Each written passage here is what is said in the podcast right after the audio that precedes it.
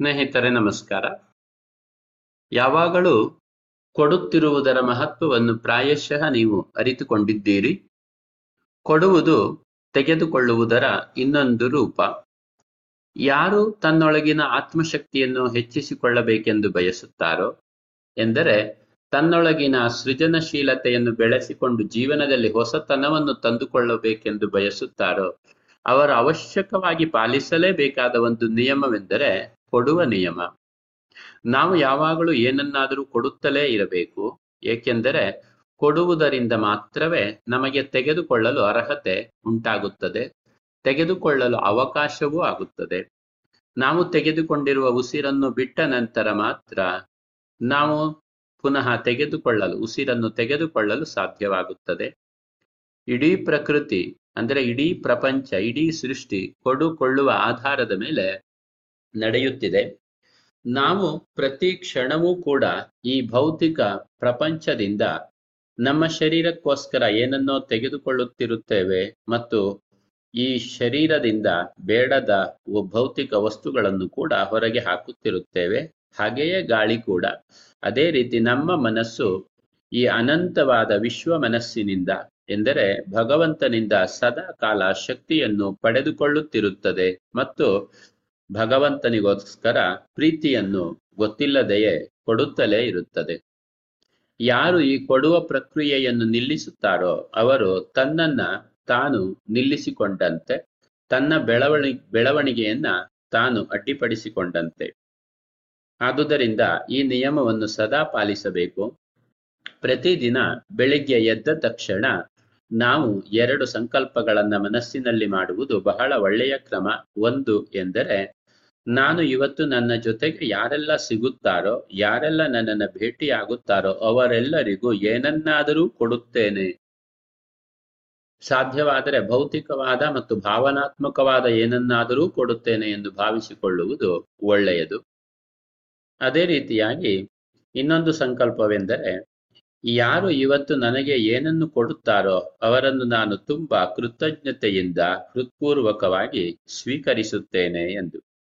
ಕೊಡುವುದು ಮತ್ತು ಸ್ವೀಕರಿಸುವುದು ಎರಡೂ ಕೂಡ ಸೃಷ್ಟಿಶಕ್ತಿಗೆ ನಾವು ಮಾಡುವಂತಹ ಒಂದು ವಿಶೇಷವಾದಂತಹ ಸಹಕಾರವೇ ಸರಿ. ನನಗೆ ಗೊತ್ತಿದ್ದ ಹಾಗೆ ನನ್ನ ಚಿಕ್ಕಂದಿನಲ್ಲಿ ಒಬ್ಬ ವೈದ್ಯರು ಯಾವಾಗಲೂ ಒಂದು ದೊಡ್ಡ ಪೆಟ್ಟಿಗೆಯಲ್ಲಿ ಒಂದಷ್ಟು ಚಾಕೊಲೇಟುಗಳನ್ನು ಇಟ್ಟುಕೊಂಡಿರುತ್ತಿದ್ದರು. ಶಾಲೆಗೆ ಹೋಗುವ ಬರುವ ಮಕ್ಕಳೆಲ್ಲ ಅವರ ಕ್ಲಿನಿಕ್ ಒಳಗಡೆ ಹೋಗಿ ಅವರಿಂದ ಒಂದು ಚಾಕ್ಲೇಟ್ ಪಡೆದೇ ಹೋಗ್ತಾ ಇದ್ರು. ಅವರು ಎಷ್ಟು ಬ್ಯುಸಿಯಾಗಿದ್ರು ಎಷ್ಟು ಪೇಷಂಟ್ಗಳಿದ್ರು ಮಕ್ಕಳು ಬಂದಾಗ ಚಾಕಲೇಟ್ ಕೊಡುವುದನ್ನ ನಿರ್ಲಕ್ಷ್ಯ ಮಾಡುತ್ತಿದ್ದಿಲ್ಲ. ಅವರನ್ನ ಕಂಡ್ರೆ ಎಲ್ಲ ರೋಗಿಗಳಿಗೂ ಕೂಡ ತುಂಬಾ ಅಕ್ಕರೆ ಇತ್ತು. ಕೆಲವೊಬ್ಬರಿಗಂತೂ ಅವರ ಹತ್ತಿರ ಹೋಗಿ ಬಂದರಷ್ಟೇ ಸಾಕು, ಅವರು ಕೊಡುವ ಔಷಧಿಯ ಅವಶ್ಯಕತೆಯನ್ನು ಇರುತ್ತಲೇ ಇರಲಿಲ್ಲ.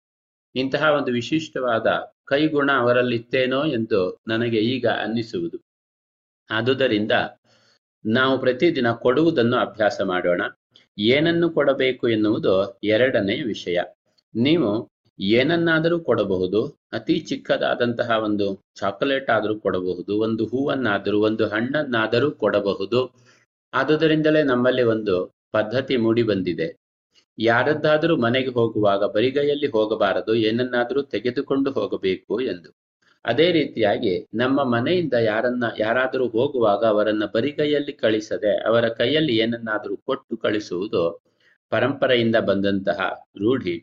ಇದು ಒಂದು ಸಂಪ್ರದಾಯ ಎಂದು ಅನ್ನಿಸಿದರೂ ಕೂಡ ಇದರ ಹಿಂದೆ ಭಗವಂತನ ಶಕ್ತಿಗೆ ಅತ್ಯಂತ ವಿಶಿಷ್ಟವಾದಂತಹ ಒಂದು ಸಮ್ಮಿಳಿತವಾದ ಜೀವನ ಶೈಲಿಯನ್ನು ರೂಢಿಸಿಕೊಳ್ಳಲು ನಮಗೆ ಇದು ಸಹಾಯ ಮಾಡುತ್ತಿದೆ.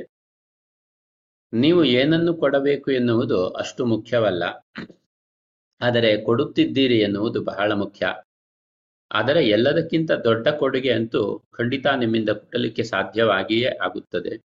ಎಲ್ಲದಕ್ಕಿಂತ ದೊಡ್ಡ ಒಂದು ಕೊಡುಗೆ ಎಂದರೆ ನೀವು ಇನ್ನೊಬ್ಬರಿಗೆ ನಿಜವಾಗಿ ಹೃತ್ಪೂರ್ವಕವಾಗಿ ಶುಭವನ್ನ ಆಶೀರ್ವದಿಸುವ ಆಶೀರ್ವದಿಸುವಂತಹ ಮನಸ್ಥಿತಿಯಲ್ಲಿ ಇರುವುದು. ನಿಮ್ಮಿಂದ ಹೊರಡುವ ಆಶೀರ್ವಾದದ ತರಂಗಗಳು ಖಂಡಿತವಾಗಿ ಈ ಪ್ರಕೃತಿಯ ಮೇಲೆ ಮತ್ತು ನಿಮ್ಮ ಸುತ್ತಲೂ ಬರುವವರ ಮೇಲೆ ಒಂದಲ್ಲ ಒಂದು ರೀತಿಯ ಧನಾತ್ಮಕ ಪರಿಣಾಮವನ್ನು ಖಂಡಿತ ಉಂಟು ಮಾಡುತ್ತದೆ.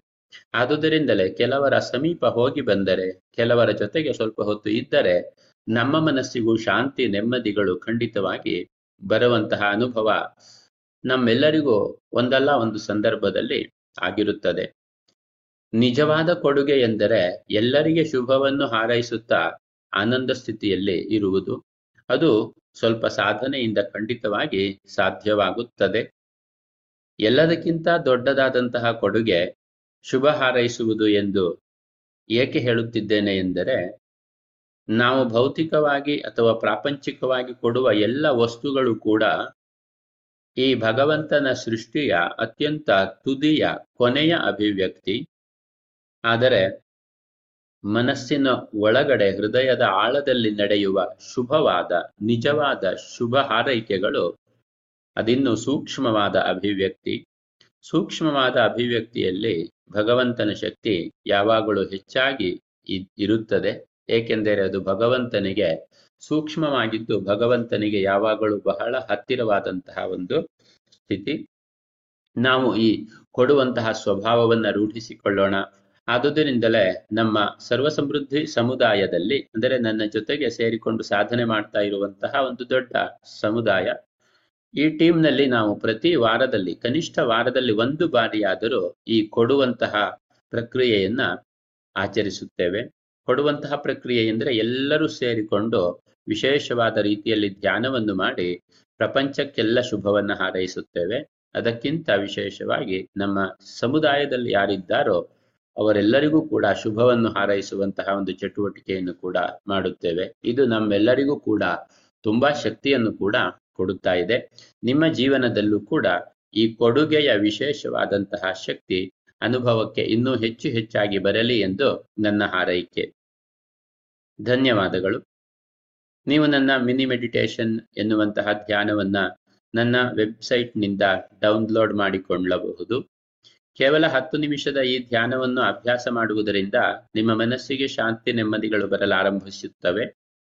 ಮತ್ತು ನಿಮಗೆ ನಾನು ನನ್ನ ಇಮೇಲ್, ನಿಮ್ಮ ಇಮೇಲ್ಗೆ ನಾನು ಕಳಿಸುವಂತಹ ಲಿಂಕ್ನಿಂದ ಪ್ರತಿ ವಾರದ ಉಚಿತ ವೆಬಿನಾರ್ನಲ್ಲಿ ಕೂಡ ನೀವು ಪಾಲ್ಗೊಳ್ಳಬಹುದು. ನನ್ನ website Gopalakrishna Bhat dot com. G O P A L K R I S H N A V H A T dot com ಧನ್ಯವಾದಗಳು, ಮತ್ತೆ ಭೇಟಿಯಾಗೋಣ.